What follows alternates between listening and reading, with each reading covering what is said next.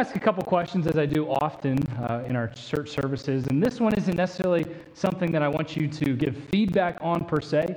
We'll have one of those a little bit later. But here's the question or questions What sacrifices are you willing to make in order to get what you want? Let's start with that. I don't want you to answer it. I want you to think about that. What sacrifices in your life are you willing to make in order to get what you want? Now, on the flip side, here's the other question to kind of help set up the message this morning. What sacrifices are then you willing to make in order to reach someone else with the gospel? I think all of us could say that there are probably certain sacrifices that we would make or have made for a job, for a relationship. Uh, and I'm not saying that's a bad thing. We can think about certain sacrifices that we have made in order to do something or get something in our life. But what about reaching someone with the gospel? That's kind of the question at hand this morning. Uh, Acts chapter 15, I'm in Corinthians. I don't even know where I'm at this morning. I think, I'm still in my mind, you know, jumping out of a plane. But Acts chapter 15. Go ahead and, and, follow along with me. I want to start and pick back up in verse number 40. Again, we had the great contention, division between two great ministry leaders within the early church, uh, Paul and Barnabas, and had done some great things. And we really looked at it from the side of John Mark, how even though he had made some mistakes in the past, he was still useful for ministry, and we can't allow our past failures to define us. We have to allow them to refine us, doing what God wants us to do, and allowing Him to reshape us in the person He wants us to be. And John Mark went on to do amazing things for the Lord. But in verse number 40, it says, And Paul chose Silas and departed, being recommended by the brethren unto the grace of God. And he went through Syria and Cilicia, confirming the churches. Then came he to Derbe. So Paul is taking Silas on the second journey. He's going back to some of the churches that were already established in the first journey, some three, four years prior to this. Then, verse number one, we see that he goes back into Derbe and Lystra. Now, does anybody remember what happened at Derbe and Lystra? Anybody at all? I didn't think so. You guys paid great attention. All right, awesome. Um, what happened at Lystra was remember, Paul went in there, Barnabas went in there, he was treated like a god because oh yeah like, oh yeah, now i remember now i remember. Uh, i know there's too many I, I, get it. There's too many towns too many messages. Uh, you're just here this morning and i'm thankful for that.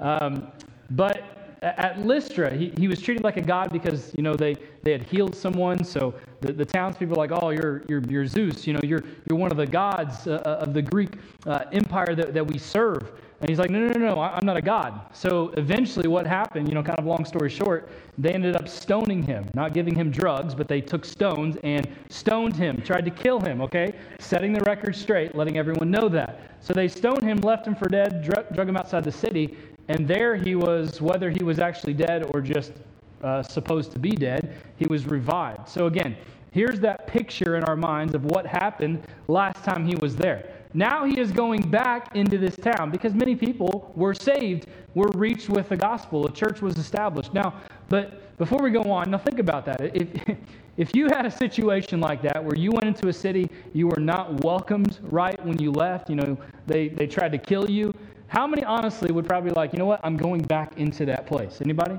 Uh, probably not, right? There's probably not many crazy people outside of Billy that were like, you know, I'm going to ride my bike into that town. I've got this, right, Billy? He's not paying attention. But anyway, um, most people wouldn't be like, you know what? I'm going back into this place. I'm staying far away. But but Paul, he's different. He's of a different breed and character. He's going back into Derbe and Lystra. And behold, a certain disciple was there named Timotheus, or uh, we often refer to him as Timothy, the son of a certain woman, which was a Jewess. So his mom was a Jew, and believed. She was a believer. She had trusted in Jesus as her Savior, believed in the Messiah.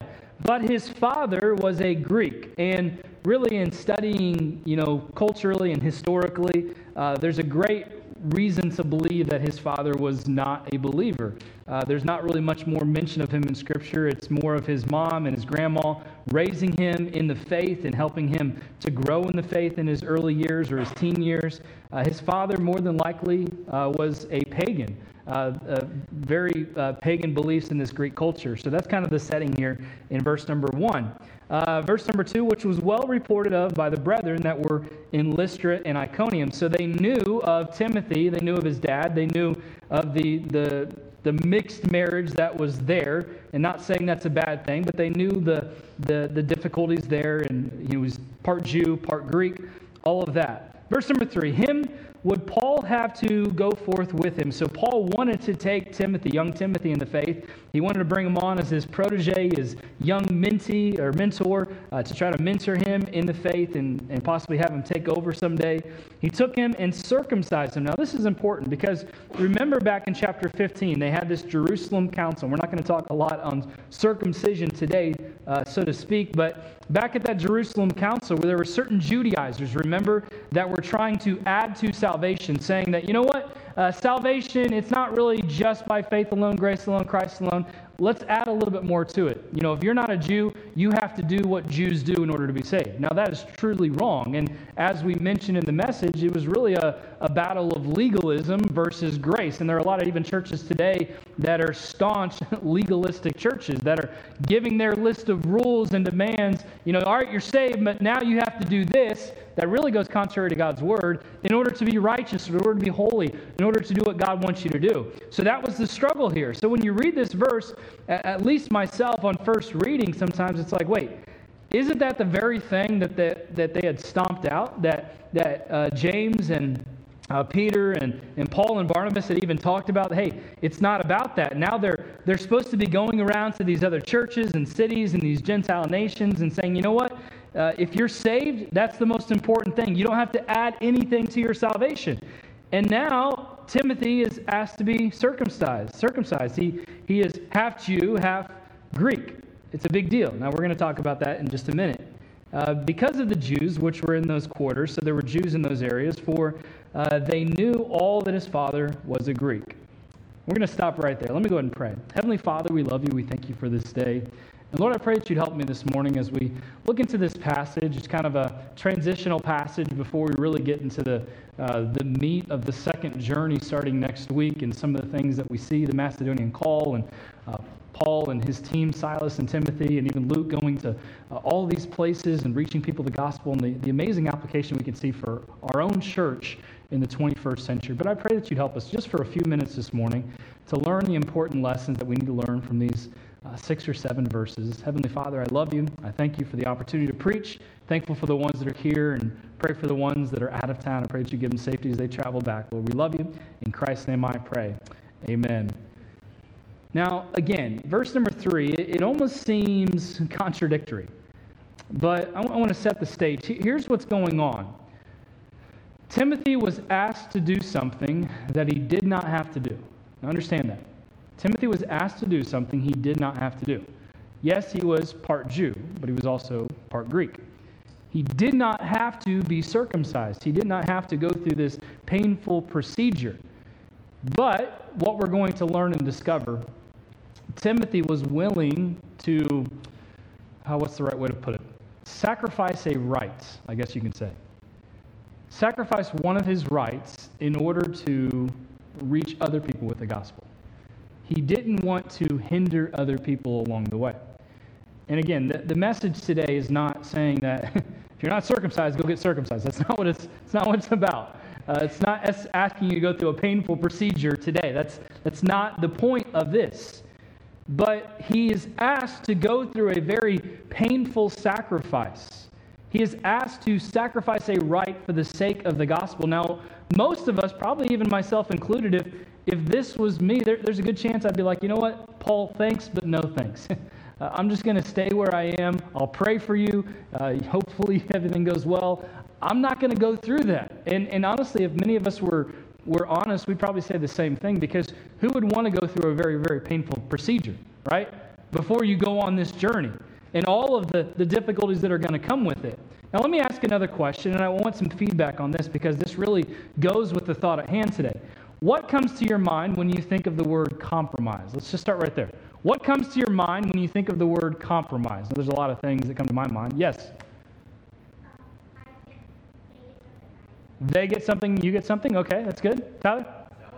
Sell out, okay. I mean, really, there's two sides of that coin. Sometimes compromise is a good thing. You know, they get something, I get something, or sell out. Uh, what else? Anybody else? Violet?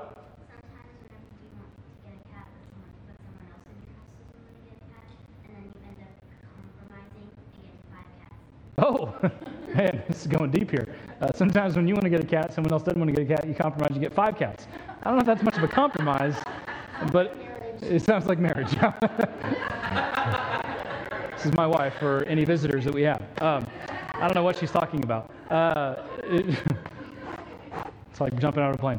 I got this, I got this. Um, never mind. Uh, that's good. What else? Anybody else? What comes to your mind when you think of compromise? Anybody? Anybody at all? Carmen? Is it a cat thing? Is it a goat thing? Any kind of animal thing? Turkey. Okay, okay, go ahead. The word marriage. Yeah, I mean that's that's true. Now, okay, let's ask this. How many when you hear the word compromise think of a bad thing? I mean, bad connotation comes to your mind. Uh, a lot of people, some people are honest, some people are not. Okay, you're still agreeing. I mean, we're not going to ask you to give a reference right now, okay? Yeah, we don't want it. Um, how many, honestly, they don't think it's necessarily a bad thing when you hear the word compromise? All right, we got some more honest people. Okay, now, okay, let, let's, let's, let's ask this. Let's settle the debate. Those that raise your hand think it's a bad thing. Why do you think it, it, it's a bad thing that comes to your mind? Who raised your hand? Daniel? I mean, think you raised your hand, right?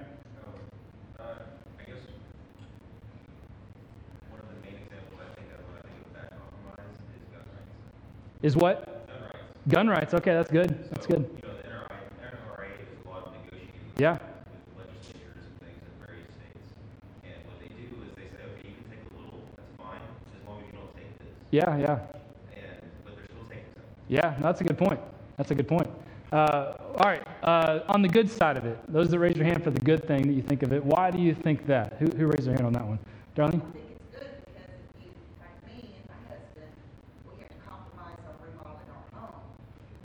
Ooh. Are you sure it's good? okay, okay. Okay, okay. As long as you have your daughter there. Gotcha, gotcha. Yeah, yeah, I, I get it. I get it. I, I, I completely get it. I, I see I see both sides of it. You know, when you think of compromise, it could be several things. It definitions, it could be a mutual concession between two or more parties, basically two sides getting what they want. You know, I mean, they might be giving up something, but in the end, you know what? I'm happy, you're happy, everything is good. It also can mean to accept standards that are lower than is desirable. And this is what I time, sometimes think of when I think of compromise, kind of like giving up rights, things that I didn't necessarily want to do, but I'm compromising. And sometimes, you know, when you think of, I think Tyler mentioned it, you know, sellout, you think of it in, in Christianity, in the Christian culture, you think of someone that's compromised, oh, they're a sellout, you know, they've given themselves to the devil. That's not always the case, but we think of those bad things. Now, again, this is all setting up the message, and this is going somewhere, I promise.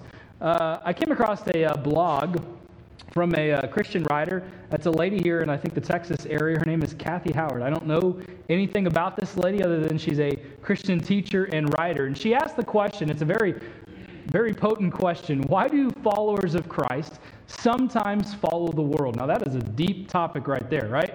Uh, we don't have time to get into all of that, but she gives four reasons based on her view of the Bible, and I think they were pretty good. So, why do followers of Christ sometimes follow the world? Because it's kind of going in the compromising in the bad sense aspect. So, she gives four reasons from her biblical view. First thing she says is sometimes they indulge on their own desires. This is probably the most frequent re- reason. Uh, she said, We have a sinful desire, and sometimes we give in to them. Let's remember, we never have to give in to temptation. God will provide a way out of it if we take it. And she references 1 Corinthians chapter 10. Uh, second thing she says is ignorance of God's word. I think this is important. I think sometimes why followers of Christ or Christians follow the world because they don't truly know God's word. They have never studied it themselves. You know, they've heard preaching and teaching in church, but they've never purposely spent the time to actually understand God's word because and all of us know this. Uh, you can listen to one, one guy and he's saying one thing about God's word. You can listen to another guy saying completely opposite on the same passage, right? That's why it's important that we study God's word ourselves. So she goes on to say sometimes believers live like the world in one or more areas simply because they don't know God's standard. You know, God calls us to not conform to evil desires that uh, we had and not live in ignorance, but to be holy, as 1 Peter 1 13 through 15 says. Uh, third thing she says is, and this is, this is good, I think many times this happens as well. There's a fear of being labeled. A fear of being labeled. She explains sometimes believers worry more about what the world will think of us than what God will think of us. And I was thinking about that this morning as I was just reviewing my notes. I think sometimes it's the fact that it's not in a bad way, but we, we don't see God, right? I mean, He is not visibly, uh, yes, we have the Holy Spirit's presence here, but it's like I can see my wife, I can see you face to face. But we can see our friends, right? We can see our family, we can see our coworkers. And I think sometimes that fear of what are they going to think of us is pretty strong, isn't it? I know it's strong in my life sometimes. So that fear of being labeled, it's a great thing because here's the thing. She, she continues, she says, we don't want to be considered a bigot or self righteous. We don't want to be different or stand out from the crowd. So what we do is we compromise to fit in, to be like the crowd. You know, as Christians, we are called to, to stand out, to be different. But sometimes people are like, you know what, I'm trying to reach people, so I'm going to be like them. Well, we're going to explain that in just a minute. Fourth thing, quickly, I got to keep going on. She says, misguided attempt to be relevant. She said, I've heard and seen Christians, and this is a deep one, even Christian leaders dress and speak in questionable ways in attempt to connect with the culture around them. She says, if our speech or dress or behavior shocks or offends even a handful of Christians in the room, we should reconsider. Jesus and his message of salvation are always relevant. We don't have to compromise to share them. Um, you know, again, there are a lot of ways that Christians can compromise, and that's another lesson. But it's not about being so much like the world to reach the world. Okay? Understand that. So, going back to the text, Timothy is asked to do something that he did not have to do. I want you to understand, please. He did not have to do this. Now, Paul had asked him, I want you to go get circumcised. He was taking him. Uh, he wanted to, to continue on. I'm going to give a background of culture of why this mattered, especially to Paul, to Silas, and even to Timothy, why this was such a big deal. Again, he's a Jew and a Greek. Now, 200 years before this, let me give you a quick history lesson read some things. 200 years before this, the Jews were ruled by the Greeks and they heavily pushed their culture on the Jewish people. Some Jewish people embraced it and basically became Greekified Jews or Hellenistic Jews. Others didn't give in and said, you know what, we're sticking with our beliefs, we're sticking with history, uh, we're not going to give in to the standards that the Greeks are setting forth. Ended up several years later, decades later, there was a great rebellion, a giant rebellion known as the Maccabees Rebellion in this Maccabees rebellion, and I don't have time to get into this, but they overthrew the, the Greek overlords, but then eventually the Romans came along and leveled everything out and just dominated the culture. And that's where we're at in Acts chapter 16, that the Romans are in charge of the known world. But there is still a leftover tension between Greeks and Jews, the staunch Jews, the staunch Judaisms. Now, think of it this way. Now, what Hitler did to the Jews was horrific, to say the least, right? I think all of us understand that. Now, most of that has been stamped out, most of it. But imagine today, now this is setting the stage. Imagine today a Jew running into an individual wearing a t shirt with a giant swastika on it. What do you think they would think? I mean, they'd, they'd have some bad thoughts, more than likely, right? Like if, if, if, if you're a Jew and you, you're just in the crowd and all of a sudden you see someone with this giant red swastika on your shirt, you're probably going to turn away. Or at the very least, like, I, I cannot trust that individual, right? I think we're all in agreement. Okay, so think of it that way. Now, for the Jew in this day, in Paul's day, circumcision was a very big deal to the Jew. To not be circumcised as a Jew was really a slap on their heritage. It represented the pagan Greek mindset that had oppressed them. And Timothy was considered to be a Jew because his mom was a Jew, because of her heritage. Now, yeah, but Paul knew that they're going to be traveling to areas where there's going to be a heavy Jewish population, a heavy Jewish community. They're going to run into Gentiles as well, and the Gentiles wouldn't really care. But To the devout Jew, knowing of Timothy, knowing of his father, and knowing that, you know what, he might not be circumcised, for a Jew, they're probably not going to listen to Timothy. So understand that. He's going into these areas, and for a Jew, you're not circumcised, that's a big deal for us. I'm not listening to anything you said because you're not one of us. You can claim to be one of us, but you're not one of us at all. You know, there's a lot of reasons why Paul might have asked Timothy to do this, but I think the biggest thing is this. I think it was a strategic decision from really Paul, Silas, and Timothy. I think it makes the most sense. And listen, Timothy was not adding to his salvation. This matter was already settled back at the Jerusalem council. He was merely, listen to this, he was merely willing to go through something uncomfortable and awkward and painful for the spiritual well being of others he was trying to reach. Let me say that again because it sets up this first point today.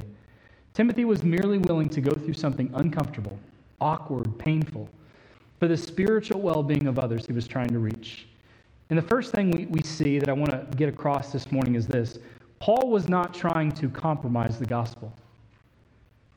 You know, we think of compromise. Well, he's, he's compromising. You know, we just had the Jerusalem Council when they said, you know, that wasn't important to salvation, and now Paul is making someone get, get circumcised. He wasn't trying to compromise, he was trying to reach more people with the gospel, and that's important. Listen to me. In essence, here's what Paul is asking Timothy to do, and this, this is setting up everything today. He is asking Timothy to adapt, but not adopt. Here's what I mean He is asking Timothy to adapt to the cultures where they are going, but don't adopt the sinful practices of the culture. You see, there are many today that, even in Christianity, they want to adapt a certain culture where they are in, whether it's in America or another country, but they also, to try to reach these people with, for the gospel, they want to adopt their sinful practices. I'm pretty sure that when Jesus saved us and he set us free from sin, he didn't intend for us to go back into sin to reach people. Understand? But there are many today that, you know what? We got to reach more, so we got to be just like them. So we got to jump back into the sin world to reach them. That's wrong. I see many of you shaking your heads. And this is what's going on today in the church and Christianity, uh, with spiritual leaders, with Christians. So Paul wasn't trying to compromise. He was trying to reach more people with the gospel. Now, listen, it's important. I, have gone on mission trips, I've gone around the world, uh, and going into different cultures, sometimes you have to adapt their culture to reach them. But in adapting, you don't adopt their sinful practices. And this is where sometimes we'll, we'll explain this more in EQ. Sometimes it's taking grace and liberty in Christ too far. Again, too many are trying to be culturally relevant within their own Christianity. And again, I don't believe Jesus ever wanted us to reach the world by becoming like the world. Because he came to set us free from the bondage, from the penalty of sin. He doesn't want us to go back into that. Now, Paul, as we'll learn in 1 Corinthians chapter 9, I believe it is, he was trying to become all things to all men. Why? So that he can, by means, save some. But he did not compromise. He would not change the least truth of the gospel in order to satisfy anyone. But he also wouldn't try to intentionally offend someone else. Got that? If someone is offended by what we do, some people are like, I don't really care, I'm going to do it anyway. Well, that's a wrong attitude. You know, so Paul's like, you know what? I don't want to offend a Jew. I don't want to offend a Gentile. I don't want to offend those that are weaker. So it's not compromising what God's word says, but he's willing to sacrifice certain rights. Understand the difference? Again, we never want to do something to distract from the gospel. Timothy was circumcised. He was asked to sacrifice a painful, awkward experience. At this time, he's not a young guy. He's probably 20, 21 years old. I mean, this is going to be a painful procedure. But becoming all things to all people never means we adjust the gospel. The gospel doesn't change. And if you're trying to do everything you can to reach people and throw the gospel out, then that's a false gospel. And that's dangerous. And here's the, here's the key truth. I think it's in your notes, but our goal is never to press our culture on another culture. It's not, again, you think about Americans as missionaries, they go to another culture. The ones that do well aren't trying to Americanize wherever they are. They're not trying to Americanize Chile or Africa or Europe or Asia. They're trying to fit in, but also press the gospel into that culture. Because it's not you got to be an American, and that's what we do. We're, we're no different than the Judaizers. You've got to be a Jew to really be saved. No, no, no, no. Listen to what the gospel says. Listen to what Jesus says. So, our goal isn't to press our culture on another culture. Our goal is to press the gospel into various cultures. You know, Paul's life centered on living out the gospel, preaching the gospel. Nothing else mattered to him. His life was the gospel. And, I, I've heard this before, and I think I've said it before in our church. I, I don't know who it was, what pastor, but you know, they, they've said it at their church. You know, we need, to be, we need to be willing to do anything outside of sin, apart from sin, to reach people with the gospel. And when I first heard that statement, it, it was very contradictory to me. But as I, as I really dug in, I'm like, you know what? That's right. We should. We should be willing to do anything outside of sin, which means don't get into sin to reach people. But there might be things that we need to change. Again, some cultures, it's about just a simple thing of changing clothes. Sometimes change, it, it's a poor illustration, but imagine you were to go into a uh, high, I don't even know what right word, you know, highfalutin area, you know, people that dress just a, a certain way. I mean, very, I mean, you can maybe think of snobbish or whatever, you know, they, they dress a, a certain way. They're going to react to you or, or listen to you if you look like them, right? Now, if you go in looking like you just went to Walmart, they're probably not going to listen to you. Now, if you go to Walmart dressed up, that's great. But, you know, what I'm saying is some of those memes about people in Walmart, you know, it's just not good. Maybe you're one of those. I don't know. But you go into this high, you know, rich area and you're trying to reach them and you got like stains all over you and, you know, like, you know, bear claws in your jeans and stuff like that. Um, Sorry, I don't know what that was about. But the, the point I'm making is they're not going to listen to you if you don't look like them, right? Same is true in other areas around the world. If you don't look like them, there's a good chance they're not going to listen to you. So it's one thing changing our clothes. It's another thing, you know what? You know, they're doing things that I know the Bible says are sinful, but I'm going to do them with them. So I can reach them. That's wrong. That's foolishness. And that's leading you down a path that you should never be led down. So again, Paul wasn't trying to compromise the gospel. He was trying to reach more people with the gospel. Second thing, and, and here, here it is, and here's where the message really kicks in and gets to the application. Paul was trying to remove obstacles that might hinder the gospel going forward. Now, the Gentiles could care less about the Jewish traditions, the Jewish rules. The Jews were all about the rules because that's how they were raised. And I think for us, it's more about being sensitive to the needs of others, it's about being aware. Look, there are certain things that I've done in ministry because I was fearful that I might be offensive or a stumbling block to someone else. There are certain things that I haven't done for that very reason. It wasn't that I was compromising God's word, it's just, you know what? I don't want to cause myself to be a stumbling block to someone else by doing something or by not doing something. You know, I, I can't tell you what you should or shouldn't do based upon God's word. Now, there are certain convictions that you have to have based on your understanding of God's word. But, but here's the thing listen, listen. You know, what Paul was doing here, when he would later show to the Corinthians, wasn't about being more like the world. It wasn't about jumping in and being like them. It was understanding that, you know what? There are certain rights that I can sacrifice that aren't contradictory to God's word that might help me reach people. So you think about this in, in the relation to obstacles. If you ever driven down a road and there's an obstacle in the road, you have a couple choices. You can either try to get out, remove the obstacle, you can go around the obstacle, or you can just turn back, right? I mean, that's kind of what the, what the options are. Maybe there's a fourth or fifth one, but those are really the three options. You, you think about this. Now, if, if it's something small, you're driving down the highway, it's something small, what do we typically do? We drive around it, right? It's not a big deal. Some of you just try to drive over it and see if you can. You know, right, David? Yeah, exactly. Yeah, I got it. No big deal. Uh, like yesterday.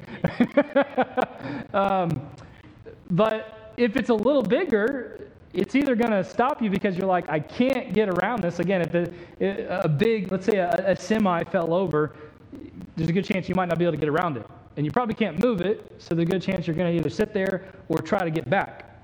But if it's something big where you can move, you're going to try to move it out of your way, to keep going on. You think about hiking, you know, uh, there's a big rock in the way. I, I got to move this obstacle. You think about those that have built something and they're trying to build something in their backyard. There might be obstacles like trees in the way of what you're trying to do. I think of, you know, Justin with your backyard and the pool. You had to remove some obstacles, right? You don't want a tree growing up in your uh, pool. I mean, that'd be kind of cool, but uh, probably not a good thing.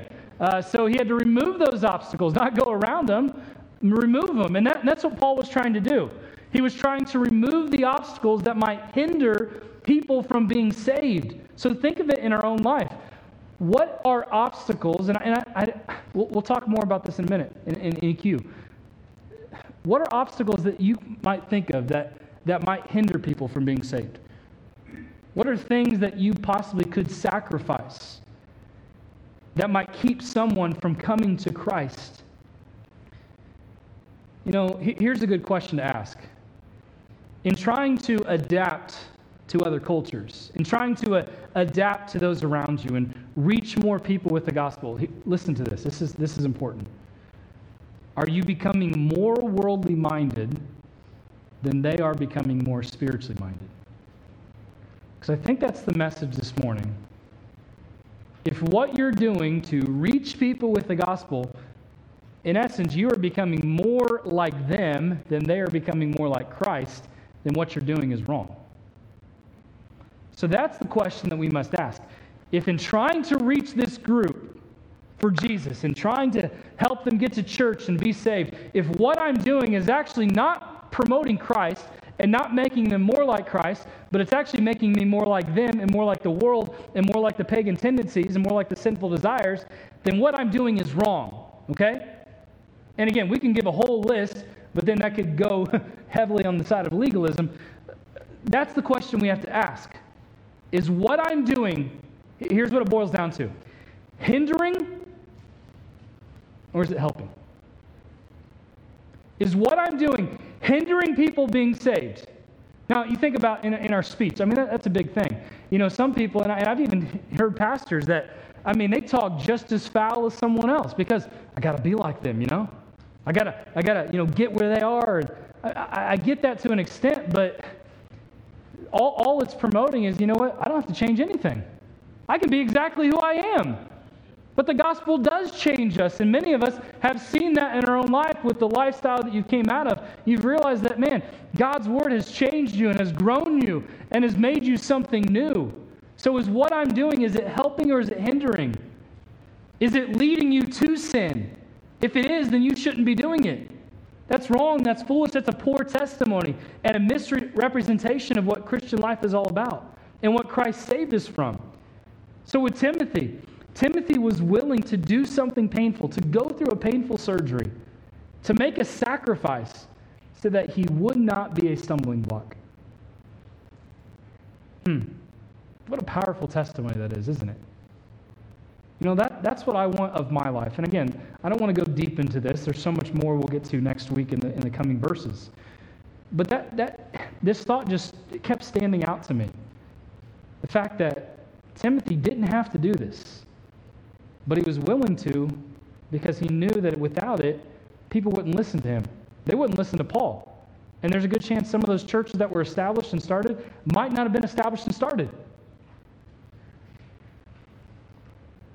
So the application for us might be this maybe as a Christian, we need to be willing to lay down some of our rights.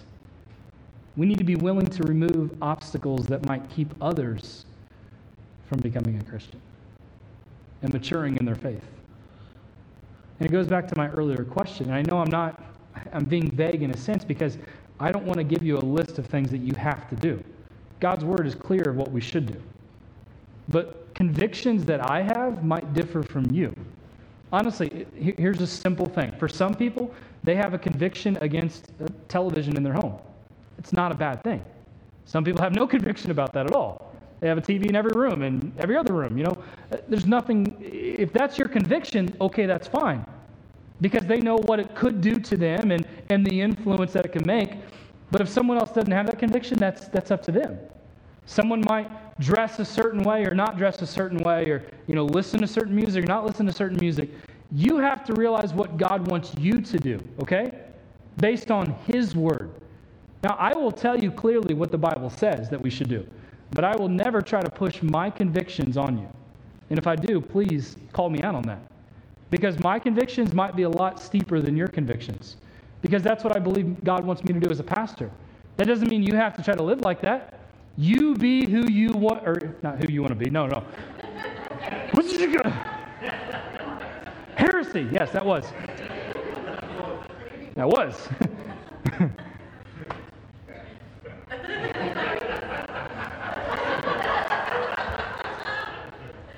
you be who God wants you to be, okay? You be who God wants you to be, not who I am trying to force you to be, okay? That's the point of this. Paul was trying to remove obstacles. So, again, our goal isn't to press our culture on another culture. Our goal is to press the gospel into various cultures. And here's the closing truth don't allow personal roadblocks to get in the way of someone coming to know Jesus. Don't allow a personal roadblock get in the way of someone coming to know Jesus. There might be things that we might have to sacrifice. And again, we'll, we might talk a little bit more about this in a few minutes when we have the EQ, the application time with the adults in here. But sometimes we might need to say, you know what? Those are personal things that I just need to remove that have nothing to do with doctrines and the faith and what God's word teaches. So, you know what? Maybe I don't need to be so strong on that with certain individuals. If it's a stumbling block to them, maybe I shouldn't do it. And I mean, here, here, here's the thing. You know, growing up, uh, dress was a big thing in the culture in which I grew up in, in the church culture I grew up in in Indiana. And, you know, growing up, um, it was funny, you know, my, my parents didn't really have any problem with me wearing shorts or anything like that. But there were certain friends that we had in ministry that had a very big deal about people wearing shorts. Now, that was their conviction. You can say, oh, that's wrong, that's foolish, whatever. That was their conviction. That's what they felt they needed to do. So when we were around those individuals, you know what we did? We didn't wear shorts because we didn't want to be offensive to them. That's just a small thing. Some people are like, I don't really care. I'm going to wear them regardless. And that, that, it's up to you. But for them, that would have been greatly offensive. How dare they? Because that's, that was their conviction, and maybe they were trying to push it on other people, but we didn't want to be offensive to them. So you know what? In the hour and a half I'm with them, you know what? I don't have to wear shorts. I can wear a pair of pants. It's not a big deal. I can wear a kilt. I never did that. But again, I know, we're getting crazy. Don't allow, per- I better close. Don't allow personal roadblocks to get in the way of someone coming to know Jesus.